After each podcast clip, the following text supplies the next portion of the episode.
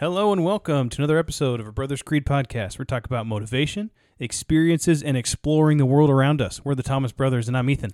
And I'm Jared, and today we're talking about an interesting topic a lot of people haven't heard about, and that is micronations and national sovereignty.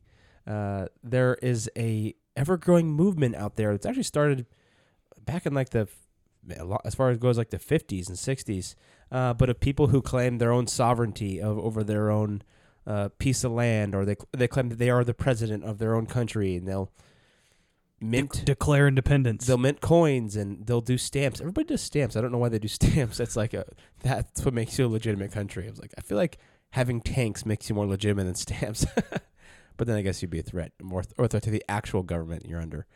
Uh, but uh, yeah, we're gonna talk about some of these micro countries. Some of them are just kind of hobby micro countries. Some of them are more serious. Uh, some of them are outrightly bizarre, and I will. Sh- I have one that's so extreme uh, that uh, th- th- we'll almost have to put a parental warning on this episode because of it. so it'll, right. be, it'll be interesting. okay, let's get into it. Spartans!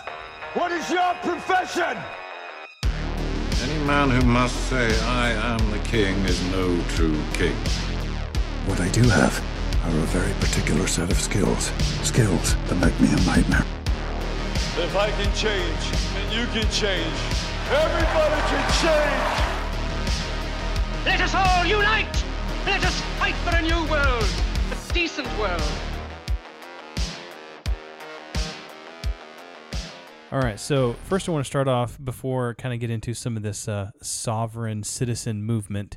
Um, is I really want to just maybe let's define for a second what is a country? A country. Let's see. Is it I would think that you have to have some type of a, a constitution or some type of legal structure to your uh, your country, and then you have to have um, some type of land. Usually, most of these micro countries have a, uh, some type of land aspect to them. Yeah, I mean, is it is it land? Is it uh, a group of people that are strong? Is it somebody that can defend that land? Is it an identity? Like is bach- it Bachelor Nation? Is yeah? that- is it is it like is it just where you're born, or is it like I mean, what really is a country? It's just it's this arbitrary thing that they draw these border lines around places that you declare this is ours, and if you come over the line, then we'll you know we'll fight we'll fight about it yeah.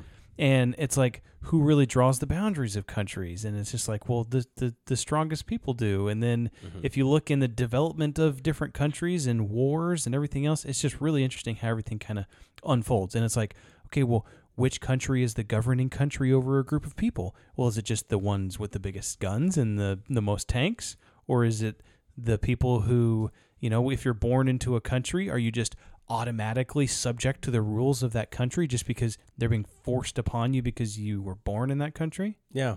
so it's interesting so that's kind of the Well, it's kind of like what you think about right now. Right, right now, part of Ukraine and like Crimea, like, and and from what I understand, in uh, the eastern part of Ukraine, a lot of these folks are Russian sympathizers, or you know, they're they're more of Russian nationalists, and then in the eastern side, it's more of like Ukraine is an independent country because they're more like Europeans, because Ukraine is at like that interesting spot between the west and the east, yeah and so it's like between well, Europe and you know, Russia What, yeah. what exactly is, and especially when you get into like tribes and stuff like that. Like when we divvied up uh, Iraq back in you know back in the day, we just said, okay, this is going to be the border here, and like we drew the lines right through uh, tribes and stuff like that. yeah you're like the, the, there's been tribes and factions of people that have maintained borderlines for thousands of years and then we come in and just And draw we're a line like, through oh, the yeah. sand and say, okay, this you is now this 50% country. you get 50% you know Oh yeah, my neighbor uh, who's helped with one episode before, he helped with the uh, uh, the famous underdog story. He's from Africa, and he tells me about um, his uh, his his home country uh, all the time, and how there's so much corruption, and how these lines were just drawn, and, and split up families, split up tribes. It's just wild how how these lines can be drawn sometimes. just like gerrymandering But also like how he's, he's saying the local chiefs of the tribes still hold so much power and authority. And necess- the, the government, which is basically run by France, they're kind of just like, you know, a, a- figuead. That- as that- long as you pay your taxes i don't care what yeah. you do So It's very interesting. Well, we should have him on one time and talk about African politics. It probably like a four-hour episode. So, uh, you know, you see on YouTube a lot and on, you know, social medias, these people that get pulled over by the cops and they're like, I'm a sovereign citizen. You're, you don't have any jurisdiction over me. And I they're have the right to travel. I don't have to show you my yeah, ID. Yeah, you, you don't have the right to impede on my, my progression from state to state and whatever. And, uh, and then the cops just like, yeah, no. It's like one of these guys again. Yeah. I so- never, I've never seen one of those guys actually win. Yeah, I was gonna talk. I kind of talk about that at the at the end, but it's just this sovereign citizen movement. It's really kind of grouping of. Uh, I would say it's most popular in um, America. I don't know if it's just because of the the freedom that we possess, and we have the freedom of speech, and we have the freedom of of you know religion and practice and different things like that. You know, protest and and freedom to do different things, and so maybe people just get more testy. Well, I've heard know. that it all goes back to something called common law. Yeah, it, it does. And, and, and I was going to talk about that a little bit that these people believe basically that they are not subject to the jurisdiction of, for example, let's talk, we're talking about the United States, of, of a specific country, right? So it's a group of, they call themselves activists and commentators and uh, tax protestists, and somebody call them, uh, some people call them conspiracy theorists as well. And, and, um, there's they have all different types of uh, I guess ways of referring to them, but there's people who who claim uh, to be answerable only to their uh, particular interpretations of common law, and they're not subject to any government statutes or proceedings unless they consent to them. And so that's their whole thing is that when I was born in the United States, I never consented to being a a uh, a citizen of the United States. It was just forced upon me. And so I never consented to being a citizen. So I am, therefore, I am a sovereign citizen. I'm claiming my own independence and I'm not subject to you. I'm subject to, uh, you know, roam the earth. I am an earth citizen. I am subject to roam the earth freely. Um, Really, I, I I kind of understood it a little bit differently. That there was like a set of common laws that like you have the right to uh, move, you have the right to, um, you know, freedom of you know thought or freedom to make enterprise, and like there's this common law set somewhere that I don't know where it is that the other, these people were referring to, almost in a, like a legal stance to say, hey, and, and I was under the impression it was more of like they were referring to a set of rules that was, existed, not necessarily what they felt those rules were, and then that they were like. So I don't know if I don't know if common law is specifically like a book of common law that's written. I mean, there might be, but really, what what they said, I guess, in their own words, is that they challenge the validity of kind of the contemporary legal system, Mm-hmm. and that they claim to answer only to God's law or to common law.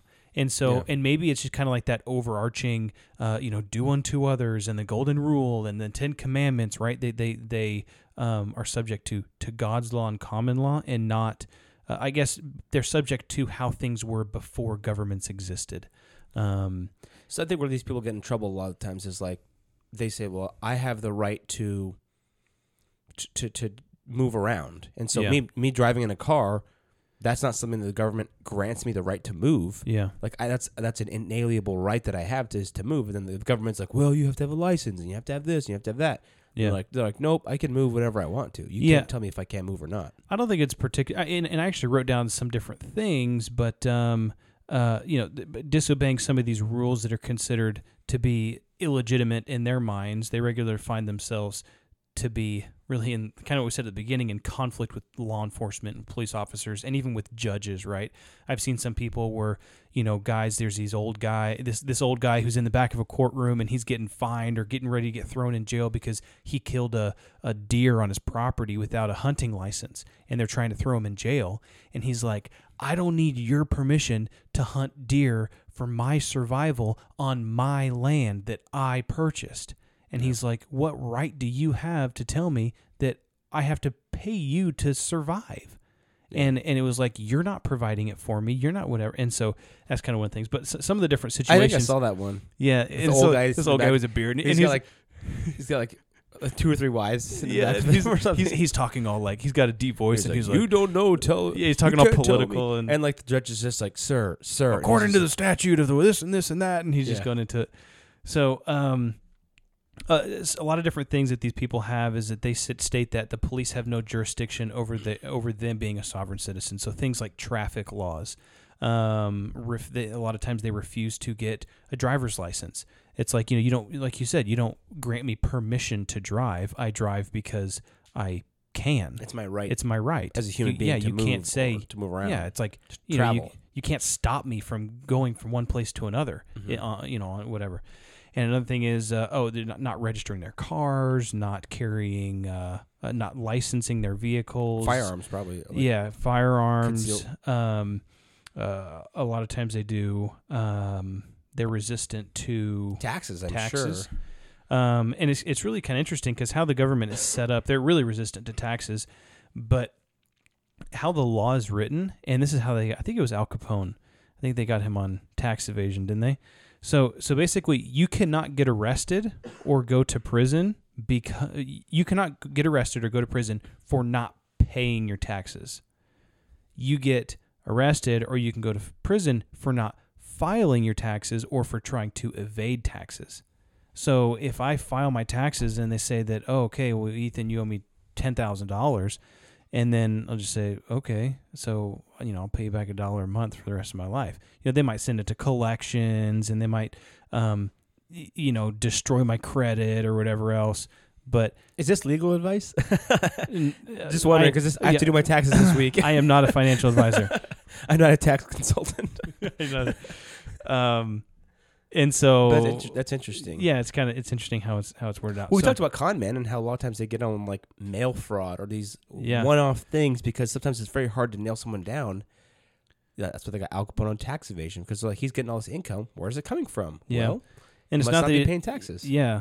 So, um, and it was because he was lying. He was, fi- he was he was filing his taxes. He was just lying on them. And so, uh, basically, to round it out, cops typically ignore the threats of "I'm a sovereign citizen." Ma, ma, ma, ma, ma. You know, I think it's a cool idea, and I, I, I mean, I'm kind of inclined to be like, yeah, you know, like w- what gave them the right to, um, y- you know, basically control you. I mean, I paid for my, I, I, I didn't pay particularly, you know, my, for my, my children or my, my parents paid for my birth and, you know, they, they don't pay for my food. They don't, whatever. I mean, maybe if you're on government assistance and you're receiving, you know, if they're basically supporting you in life, then yeah, maybe you, you, you, can, uh, Well- be subject to them. But Yeah. courts uh, typically, I don't think there's been any of these situations that this sovereign citizen case has actually held up in court. Um, mostly, uh, w- one thing I will say though, that was kind of interesting is that sovereign citizens they consider that the United States, it's like a, I guess, a widespread belief that the the the government is just a corporation.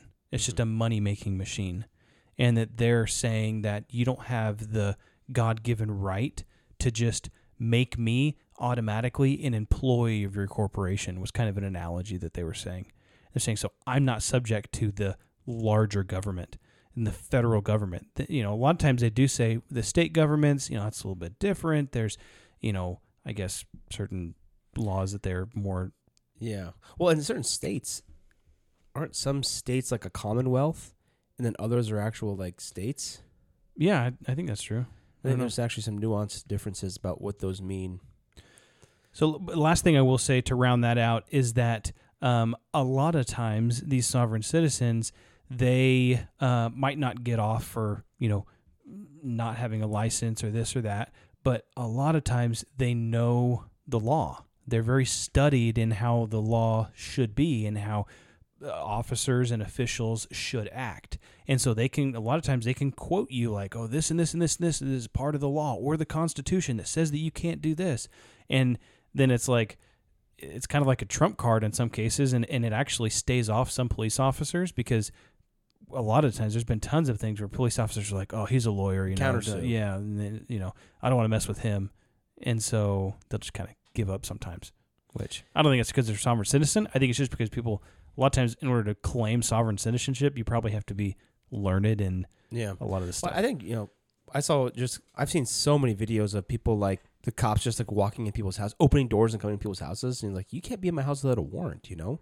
And it's like these rights that are in the Constitution uh, that you It's an know, abuse of authority and it- abuse of power. yeah, like or, or right of habeas corpus, like these things is like that we take so much for granted. It's just like like my neighbor was saying that in Africa, in some places, he's like there is no habeas corpus. When you get Explain arrested, habeas corpus. habeas corpus is like you get the right to a fair trial, and like they will tell you why you're arrested. He's like they'll just arrest you for no reason. For they won't even tell you what the reason is. He said that one of his buddies got arrested. Uh, he spent like four years in jail, and he had no idea why he was arrested. And then like four years in, uh, the guard came and said, "Hey, you can leave." And he said, "Can I ask why I was here?" And he's like, "Do you want to stay longer?" So he just left.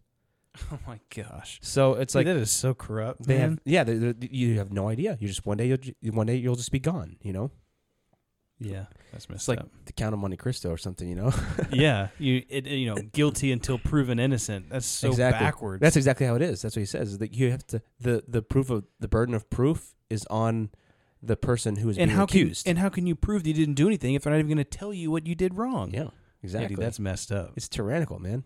Yeah, he was telling me about how messed up that the whole thing is. Wait, well, like I said, we have to have him on. but uh, yeah, it's interesting the whole sovereign citizen thing. Well, that that's that's very interesting. But the micronations, yeah, how do micronations play into it? So micronations are actually they kind of overlap with that a little bit, but I would say only a little bit. Uh, micronations are like uh, people who want to just set up their own countries. Uh, or a lot of them can just be fictitious, kind of like role playing type things. Although if you say that their their thing is role playing, they won't like that. But really, that's kind of what it is. They have like conventions. There's a, a a span of these micro micronations. Some of them are just absolutely ridiculous, and some of them want to be taken more seriously. And so they'll send like emissaries from their micronation to another micronation, and like there's like a conference in Atlanta where they get together and they like talk about how great each other's countries are. Well, a lot of times with these uh, with these micronations, they have like they have like passport stamps. Yeah, they do. you have to Yep. you have to when you go into this country when you cross the street you know into this country they have like a little booth or something there and they say okay you you have now entered uh, Thomas Landia Yeah, you know and you're gonna get a Brothers Creed stamp on your passport Yeah, exactly. Do that. A lot of these micro countries to to promote their legitimacy, they will have their own currency, uh, which I think in the U.S. it's it's legal to have your own currency. Um, you can cr- print your own currency as long as it's not trying to print U.S. currency. Uh, in fact, there has been cases in the United States when people have done that. They've printed their own currency. The Mormons did that. Uh, they printed Yeah. their own currency. Well, and even think about you know like uh, the the coal mines and they were paid in in company currency Oh yeah, yeah. and th- that company currency was only good where at the company store. Yeah. And so uh, they'll do their own currency. They'll do their own stamps, which I think is kind of stupid, especially now. But back in like the '90s and stuff, it, it was more legitimate. there was one. Uh, a guy said that he started his own country, micronation, and he said that he would, his dad would send out postage stamps with his own micro country postage on it. And he said that one day there was like a confrontation in their front yard between the postage man and this guy's dad. And he's like his dad would not accept the letter back because he said that the postage was legitimate. And the guy was like you need to take this back. This is not legitimate. And then and he said my mom out of shame accepted the letter back. She was so embarrassed that she just accepted the letter back. My dad was pissed. And so uh th- this is one of the ones i think it was in australia and they kind of passed it down um but uh yeah so it started they kind of started came to prominence in the 1960s and uh, two of the early ones that were really uh, interesting. One was called the Republic of Rose Island, and this was off the coast of Italy. Uh, that one was the 1968, and they've set it up and they declared their independence. And the Italian government sent the navy in there and blew it up. It was like a platform they had built, A- and uh, Nope. off the shore. And they were like, "Nope, this is done." So they went and demoed the whole thing. Uh, they they destroyed it. So that one, the Italian government didn't take too kindly to that. The other one is a super interesting story. This is called this is the story of Sealand, and this one's off the coast of uh, Great Britain. And I know we both kind of did this one together. yeah Um, I have a little bit more of the history. Uh, maybe we can just both go back and forth and talk yeah about it. yeah So, uh, from what I could s read about it, uh, at the time in the ni- 1950s, uh, late mid 1950s, uh, in Great Britain, the only kinds of radio stations that could be broadcast were government radio stations. And so there was a guy who wanted to uh, broadcast a pirate radio station, is what they called it, uh, or a um, a- non-sanctioned radio station. They wanted to do this from boats or offshore out of the UK, so they couldn't be prosecuted. Uh, and you, they could reach up to as much as twenty percent of the population uh, with a new radio station. So it's you know it's the only commercial radio station out there, so it's pretty popular. Yeah, they had kind of like uh, like draconian censorship on on uh, all radio stations. Yeah, and so, so- they would go. Yeah, go ahead. So so basically, I guess uh, before even before this, a little bit of the history before this in in, in the um uh, the night the late or okay, I guess that's kind of mid fifties. Um, but basically during World War II, uh, in the 1940s, the Nazis would fly air raids across the um, I guess the English Channel? the English Channel, and they would fly into uh, London and they would bomb London. And so they were, I mean, devastating London and just the people there and the citizens. And so Germany, or I mean, not Germany, uh, uh, Britain, they commissioned to build these. Uh, they were kind of these fortresses at sea. They, it was almost kind of like a big, uh, like an oil rig type thing. And they built these fortresses. They built like five or six of them all along the coast where these German um, airplanes had to fly over in order to get to London. And they basically they were military bases and they had huge anti-aircraft guns on them and they had like 200 men that would man these these uh they were in the ocean. They were they were like 7 mile 5 7 miles off the coast in the water. And um so there was like 200 men on each one of these uh these forts and apparently it was a pretty brutal existence. These men, I mean, it was just these tiny, tiny living quarters, and they were constantly on the watch for German uh, U-boats out there and um, aircrafts, and and there was people that they had tons of issues with soldiers committing suicide and different things on these on these forts just Mm. because they were they were In the middle of nowhere. in the middle of nowhere. Yeah. And you were so isolated. The only way to get out there was by a boat. And you're seven miles, like you can swim back. Um, and so after the war, these kind of became decommissioned forts, right? And they just sat there. They just sat there for abandoned for years and years until the 1960s when um, they were just kind of old, rusted out. You know, they were just old and rusting, and the, the British government hadn't done anything with them yet. And so they were just abandoned. And that's when we had talked. You had mentioned the these uh, radio um, hosts. They started radio stations. Yeah, they started uh, basically broadcasting from these barges or these these forts that existed out there because they weren't being bothered. Yeah, because they were technically at the time in international waters Well, yeah, I mean, at the time, but since then the the the Britain's uh, sovereignty into the water has extended, and so now it's actually included in uh, Great Yeah. Britain's uh, yeah, sovereignty. So anyway, that's just like the tip of the iceberg here. Uh, so they uh, there was a guy who uh, really wanted to get on there, and um, first there was a guy named Jack Moore who got on there, and then another guy named Paddy Roy uh, Bates. Uh, he kind of etched him out, and he he he acquired the the structure from under Jack Moore. So what's interesting about that too is that uh, so uh, this guy Roy Bates, he was in uh, one of the forts, and then this Jack Moore guy, he was in a, he was in a different fort, and uh, they were both radio broadcasts or whatever. And then the uh, Roy Bates guy, he wanted to like kind of take over that fort and claim it as his own, and so he was in like a legal battle with the government um, to take over this fort.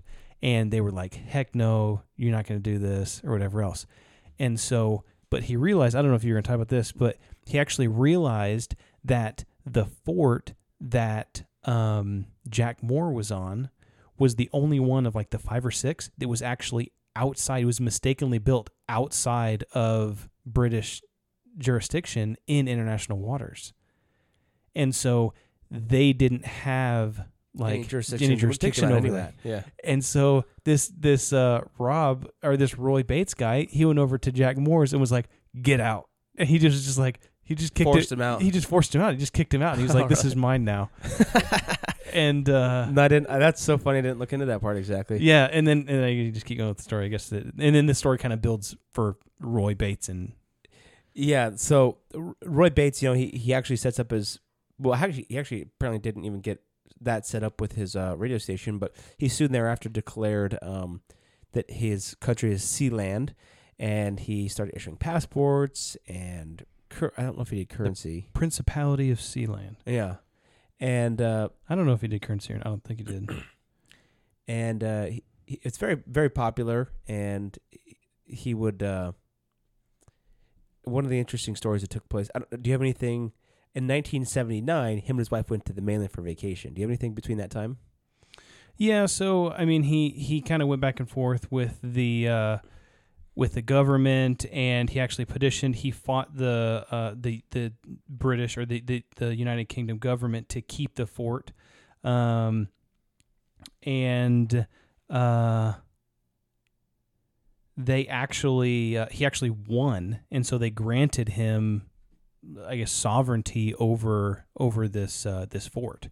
Um, he had uh, basically he had a lawyer friend that he this is like the 1960s right so he had a lawyer friend that he went back and forth with um, and because it was in international waters uh, that they they declared the fort an independent country and he declared himself as prince and his wife as princess so and then i got some other stories but so the one that happened in 1978 is well is uh his him and his wife went to the mainland for vacation and left their son michael roy michael bates yeah on the platform to kind of protect the the house and the country. he was the only one there Only lone man. He's like home alone here.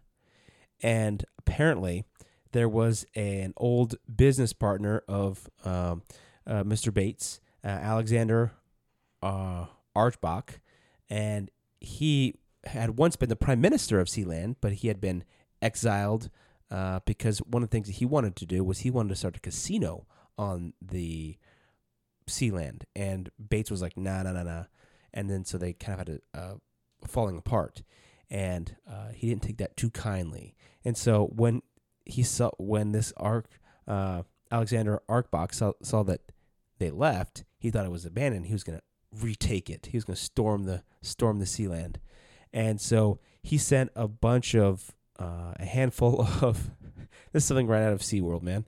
A handful of German and Dutch mercenaries on jet skis and jet and, and ski boats. you mean uh waterworld oh yeah, water. oh, that's- water you said seaworld Oh, but yeah I meant, waterworld I meant Waterworld. Yeah. Uh, so they went up on jet skis and uh, jet and ski boats to storm uh, and take over Sealand. And Michael, the son, he's there to defend it, and he literally uh, has a handful of ammo storage and some small arms there, and he defends off all of the mercenaries, and he captures Alexander uh, Arkbach, uh, and he holds him hostage. And uh, the, what's what's crazy is that uh, so his dad gets back, and they're like, "What do we do with this Alexander guy? He's he tried to he's a traitor. He tried to overthrow uh, our, our our country, and so you know what do you usually do with traitors? Execute them." but I don't think he wanted to do that. So what he did was he said, "Well, I'm going to hold you for ransom." and so what happened was uh, there was he said, "I'm going to hold you for ransom for thirty five thousand dollars," and the um, German two German diplomats uh, went over to meet with Bates on Sealand, which lends like so much credibility to the fact that he was his own sovereign nation. So like Alexander probably they probably hated that to begin with, you know. And uh, after kind of talking with him, he eventually relented and he gave him thirty five thousand dollars. I think he was in prison on Sealand for like three months. Yeah, he was in prison. He was being held like captive, uh, and so they actually paid him the money, and the. I mean, there was ob- obviously lots of people that were upset about that, but they couldn't do anything about it. So, um, because he was in international waters, and uh, and uh, the guy uh, kind of swore uh, to uh, avenge, you know, get get back at that Sealand. And it's interesting. You ever heard of the Panama Papers? No.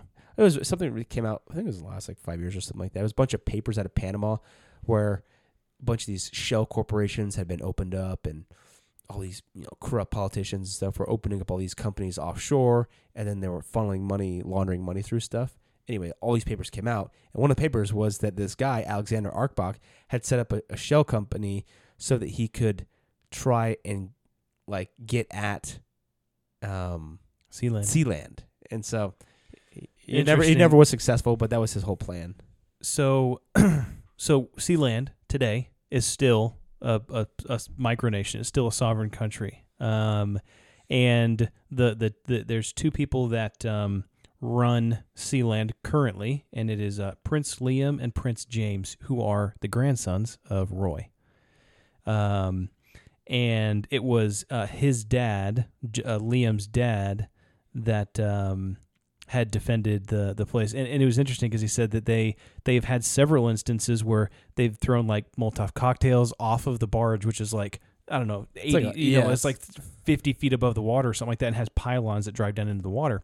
Uh, but throw Mi- Molotov cocktails off into boats that are like trying to attack the, Oh the my thing, and it's just like, uh, and there was actually another It's a very good defensive position. yeah, there, there was another story too about um, it was a, a, a different time that that same guy Mike, this his uh, Roy's son, was on the ship by himself, and Well, it's not technically a ship. It's or it was a ship. it was a, yeah, it it's was like it's a platform. It's a yeah, it's like a it's a It- fort what- It looks like basically two giant metal or two giant concrete pylons, like uh, pylons, cylinders cylinders that are driven with into like the a ground. platform just sitting on top of both of Yeah. them. That's what it looks like. And there's like a little building on top of the.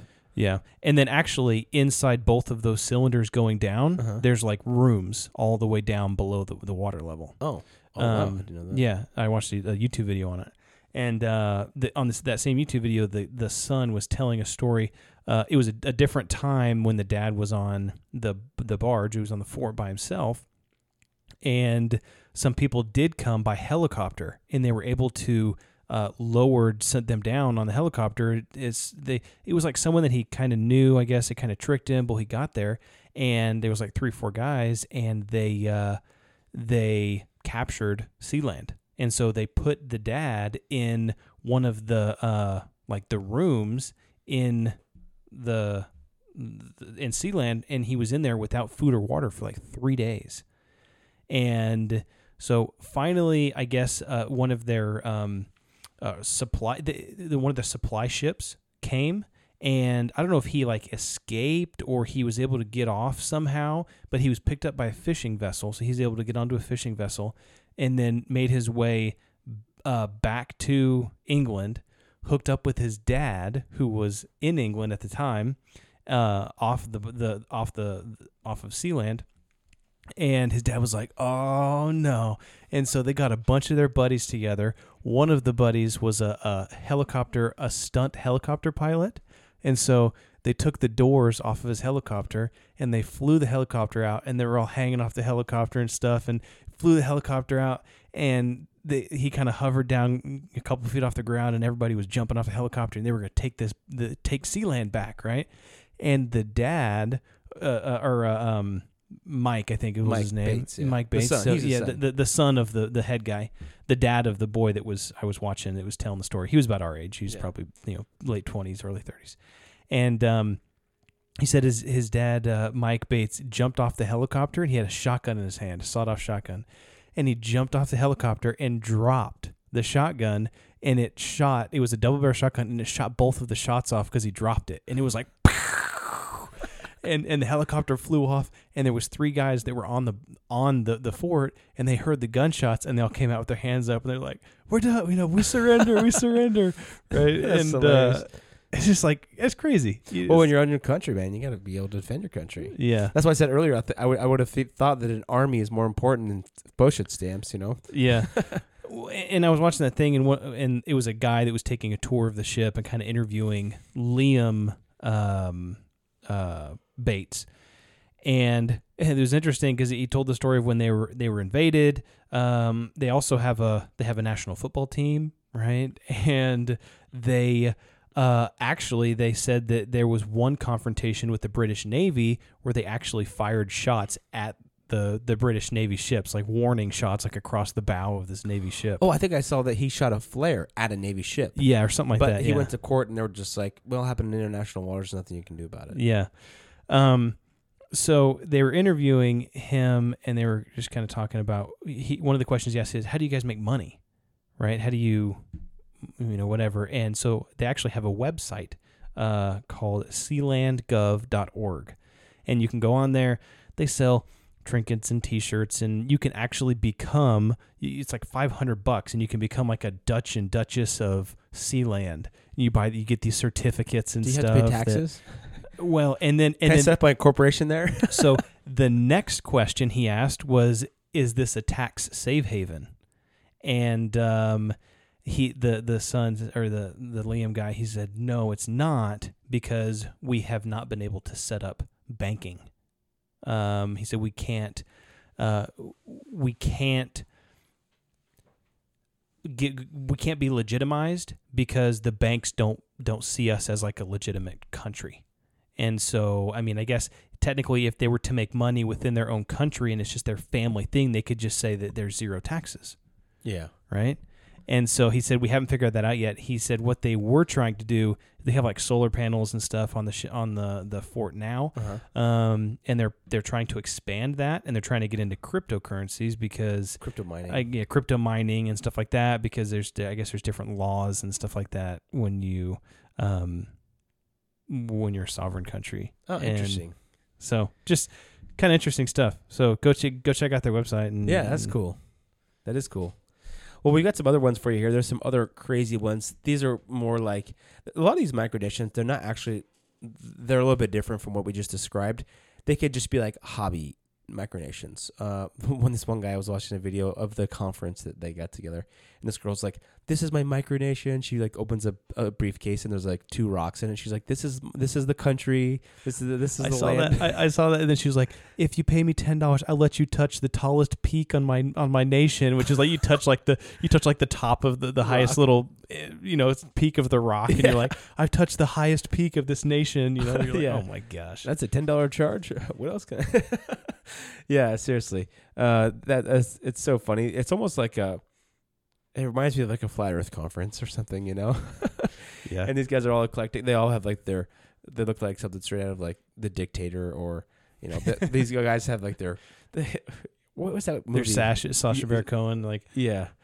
Uh, they had their military garb on, all these medals and stuff, you know, that I'm sure are well earned. it's like this is for uh, BB gun art, BB gun, uh, being able to shoot BB gun when I was a kid, and this is for this, you know. And anyway, there's one that's uh, was called the Nation of Celestial Space. So the that was also called Celestia. Uh, and it's basically comprised of all of outer space. This guy Mangan, uh, Mangan, he laid claim to, on behalf of humanity, all um to ensure that no one country would establish its political, uh, like prowess uh, in space. So he founded the first, and he he, he claimed himself to the first representative uh, to be um, president of all of outer space. And uh, he registered his acquisition with the records of deeds and titles of Cook County uh, on January 1st, 1949. Uh, and it's at its foundation, the country, the the nation of Celestia claimed to have 19 members, and now it has over 19,000. So kind of interesting, but it's more of like a a political statement to just be like, oh, let's have peace. And a lot of them are like that. Some of them are, um, you know, kind of like we're like one of the ones I was watching. He was saying, oh, we're a nation that eh, supports, you know, some guy in Australia. He's like, we support uh, assisted suicide. We support uh, women's rights. We support, uh, you know, this and marijuana usage. And, you know, it's kind of like what he wants to do. You know, maybe, I don't know if he, I don't think he actually does it, but it's more just like a political statement. So I have one more unbelievably bizarre one, but I'll I've got a first. so I got kind of one of those. Uh, I mean, it's it's legitimate, right? But it's kind of like uh, satire, right? So there's this guy. Um, this is the the Republic of Molossia, right? And so uh, the Republic of Molossia is a micronation uh, that is placed on it's like two or three acres in uh, the middle of nowhere, uh, Nevada, and it's obviously surrounded by the United States, is what he says. That's our neighboring country. he's he, he he's like standing on his land. He's like our neighboring country, the United States, you know, and uh, he, he says that it was it was founded in uh, May twenty sixth, nineteen seventy seven, where uh, him as a fifteen year old boy and one of his friends created the Grand Republic of Vuldstein and they just like created this make believe country that he was the his friend was the king and he was the prime minister and and they would play this it was like their childhood like fantasy or something like that. Well, his, Yeah. his friend grew up or whatever and and went off or, Moved and, on and, and so in 19 and this guy kind of moved around the country but he he he always kind of called I guess his home was was uh was the Republic of Molossia. But then he actually moved and settled down in one location in 1998 and he actually obtained that land in, in Nevada and he legitimized the micronation of Molossia. And Okay, two point something acres in Nevada. I mean, that costs what, like four thousand dollars? Yeah, we had 1998 probably. And literally it's just like it's all desert. Yeah. and uh, so he's he's actually built like all of these little uh, shacks. Like there's a there's like a guard shack, and there's a j- there's a jail, and then there's a, a a post office, and there's a bank, and there's like all these little they're like little like sheds. Yeah, it's like a play town. Yeah, it's, like- yeah, it's like a it's, it's almost like a play ghost town or something like that. And all of his uh all of the the workers and his his uh you know the bank teller and the the guy who's running customs whatever they're mannequins. and um so you know you you go in and you actually get your passport stamped and everything else. Um and his name he, he goes by on his business card it says uh, his excellent his excellency President Kevin Baugh. Mm. That's what it says on his business card. So um That's what it says on mine too. yeah. uh, so you have to go through customs, all right? You have to get your, your passport stamped and everything else. Um, it- it's he he admitting admittedly says that there is a certain level of satire that goes along with him creating this nation, right? And he, some of the laws of this nation are like uh, some of the crazy laws that exist around the United States. Like you can't ride a camel down Main Street, or you know, it's like he he he created this law that I guess he was supposed to be in some. I don't know if it was National Geographic magazine or something like that.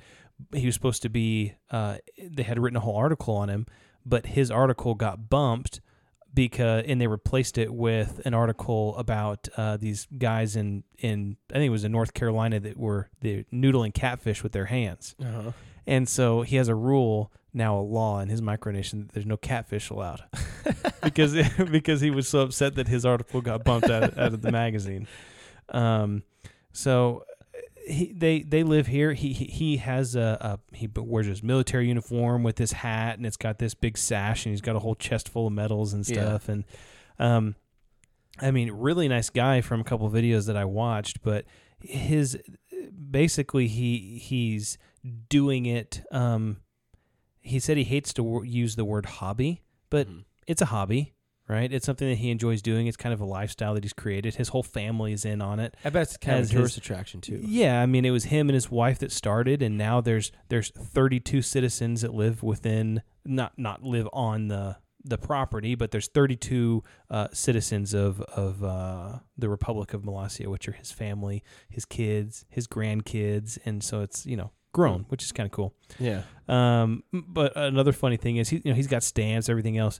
One really interesting thing is that he actually has a currency, and has a printed currency. It's called the uh, the Valora, and you know you get these Valora dollars and everything else. But you know how like they used to have the gold standard of the the dollar was backed by gold. Well, in the Republic of Molossia, all money is backed by chocolate chip cookie dough. and there's like a going weight for chocolate chip cookie dough that each one Valora is backed by I don't know, it's like, you know, quarter pound of, of, of chocolate chip cookie dough. And so I, I was watching this one thing, and these these guys went there and just kind of were interviewing him. It was like this news thing, and they went to the store and they bought a whole cooler full of chocolate chip cookie dough, and they took it to him and they like opened it up, and it was just like it's like it was like fifty pounds of cookie dough, and they were, and they were like, "We bring you treasure," and it was just like funny. Homage to the president, yeah, excellency. So that is a very uh, peaceful way. I mean, it's it is kind of just that that that satire thing. I mean, I, I guess obviously he, he still obeys the laws of the land, and it's it's more of that satire, but it's a legitimate micronation that he set up. I mean, it's legal. It's it's What what makes it legal? that he, I guess, claimed that it was. Now, who uh, who has jurisdiction over that? I, I don't know. I would would Um, think that it's not legal at all. I think it's just like like if I'm I could say I'm president of my house. It's like the government's like, okay, well, you can say you're Lord Excellence of whatever you want, but as long as you don't break our laws, we're fine with whatever. Yeah, well, I think I think legal in the sense of he's, you know, you you can declare it, you can submit papers, you can, you know, I, I don't know all of the the the technical legalese that goes behind it, but Yeah, I, I- found I saw this one. Uh, and I don't think it would stand up in court. yeah, but- yeah. I saw this one little tidbit. And it said micronations are distinct from secessionist movements. Micronations' activities are almost always trivial enough to be ignored rather than challenged by the established nations whose territories they claim. Several micronations have issued coins, flags, postage stamps, passports, medals, and other state-related items, often as a source of revenue. And so he's probably just not doing anything like it's like But it's not like the whole yeah. southern United States seceding from the union. Yeah, they're exactly. Like, oh shoot, okay. we need all your taxes, so Yeah, we're gonna go get you back. Yeah, I think that's where one thing. There, there was one that I was telling you about that one guy in Australia, and, and he set up a micronation. He's like, I'm not paying any taxes. He had a ranch. He's, I'm not paying any taxes. I'm not. Uh, uh, he didn't take any benefits. No, he was a veteran. He didn't take any veteran benefits, and eventually the tax man in 2020. Hmm, what was happening in 2020 in Australia? I wonder. Huh. Anyway, they came and took his land. So They probably made him get vaccinated too. Probably so. Yep. They forced it on him. Well, he I think he died and he let his son take over. He anointed his son to be next prime minister, so they probably uh, Yeah. gave him the jab. Uh, but the last one here is so bizarre that this one deserves a parental warning. If there are any kids listening, you can just end now. So this one's called the Otherworld Kingdom, and you have no idea what's coming. Uh, it is a BDSM commercial femdom, femdom, so female female dominator. dominatrix Okay. uh, resort slash micronation, and this is in Czech Republic. So basically, it maintains its own currency, police force, passport, flags, state hymn, the whole nine. At least it did. Established in 1996 by Queen Patricia, the the the stated goal is to get is quote is the what okay the state's goal quote is to get a man is to get as many male creatures under the unlimited rule of superior women on as many terri- on as much territory as possible. Hmm. Close quote. so you know, obviously, they it's a very dominatrix type of a, a situation there against men, uh, and there are several. There are a series of different classes below the queen. So there's uh, this is a, a a class society. First, there is the sublime ladies or the lady citizens, and you have to have certain criteria to be lady citizen. One is you have to be uh, uh, reach the age of consent. Uh, the uh, also the next one is the ownership of at least one male slave. So you have to have at least one male slave. Okay. Uh, you have to obey the principles and laws of OWK, which is uh, the other world kingdom. Uh, setting an application, you have to send an application for the citizenship, and you have to spend at least five nights in the area of the queen's palace. Which, Easy. yeah, easy. Except for you have to have a male slave. Also, you have to be a woman. Uh, so the queen's subjects. Then the next class is the queen's subjects. So these are men who are who must obey the queen's laws. Uh, they can pay taxes, uh, and they actually have the right to travel freely. They can own property. They can have children, and they can change employment as they as they want. And here's the kicker: they can they have the ability to state their his opinion. He can state his opinion. Oh, okay. So that is the queen subjects. Now the third class is the slave class. Now this was, and this is from their. This is, was a male class who had forfeited all rights, were pro- were property of the queen or sublime ladies, and were considered to be on the level of a normal farm animal. And that's directly from their website. By the way, the website looks like something out Yeah. straight out of like the 1990s. It looks I was like gonna say, how's that website? yeah, it's it's borderline shady. Especially when you like uh I didn't see any nudity, but I did look at the Sublime Ladies. Like they had pictures of all the Sublime Ladies and the pictures were absolutely hilarious. um and it was hilarious. Uh so on the level of farm animals. And the property itself is about seven and a ha- half acres. There's a restaurant. There's it's like on cha- it's kind of like a chateau. It has two dungeons, uh, a horse trails stable, and it's located in the Czech Republic. I think they said it took about two million dollars to build, and in like the early 2000s, they tried to put it up for sale, but it hasn't sold, so they just continue to operate it. How many people are there? Um, I don't know. I did. It didn't say. But I, I That's mean, crazy. on the website, the Sublime Ladies. I mean, there's probably like 15. And Well, it's not. I mean, if that's what you're into, I don't know. I mean, this.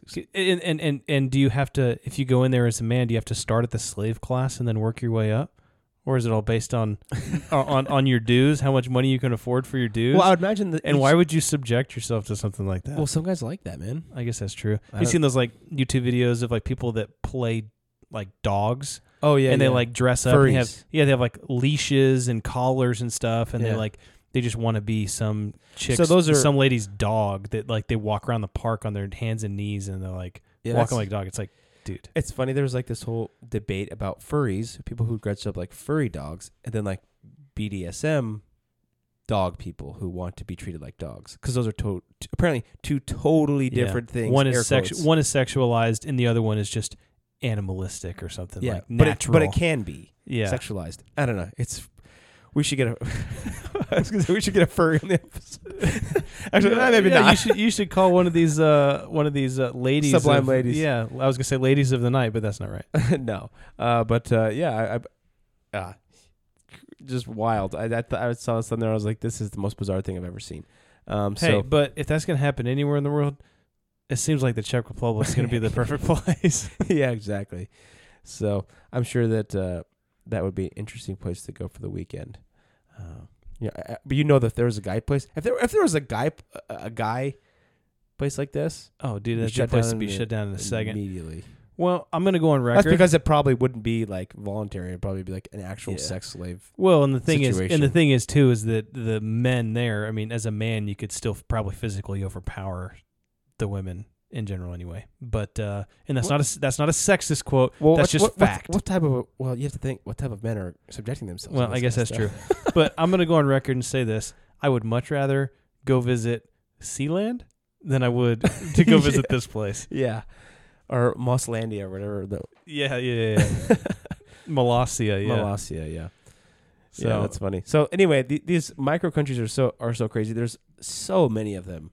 Uh, in fact, there's maybe one right around your corner. There's dozens in the United States hmm and all over the world. So Yeah, there's even it, it's kind of interesting too, and, and we don't we don't have to get into it as well. But also looking up with this, I looked up how uh, like Indian reservations are kind of sovereign nations in and of themselves.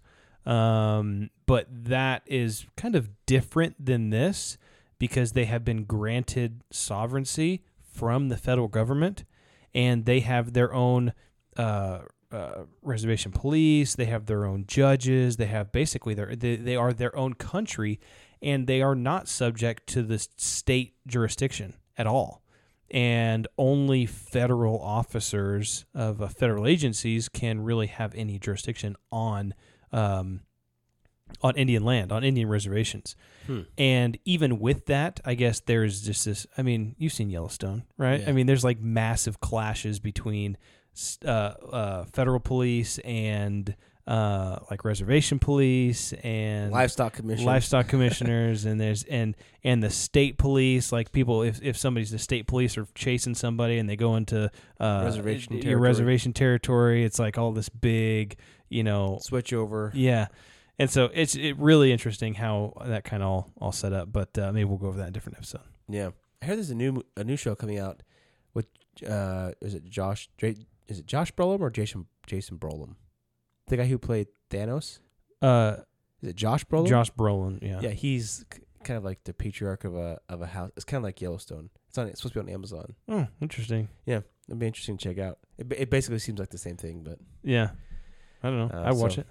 Uh, anyway, well, that was an episode. Uh, hopefully, you guys are interested. Uh, If you've never heard about micronations, hopefully you liked it. And uh, that's that's what we do. We explore new things and we talk about different interesting things. I thought that I think the story about Sealand is absolutely fascinating. Ethan, I'm sure you love the story about the other world. It was interesting. Very interesting. so, all right. Well, th- this has been fun. Let's uh let's build that creed together. all right, let's do it.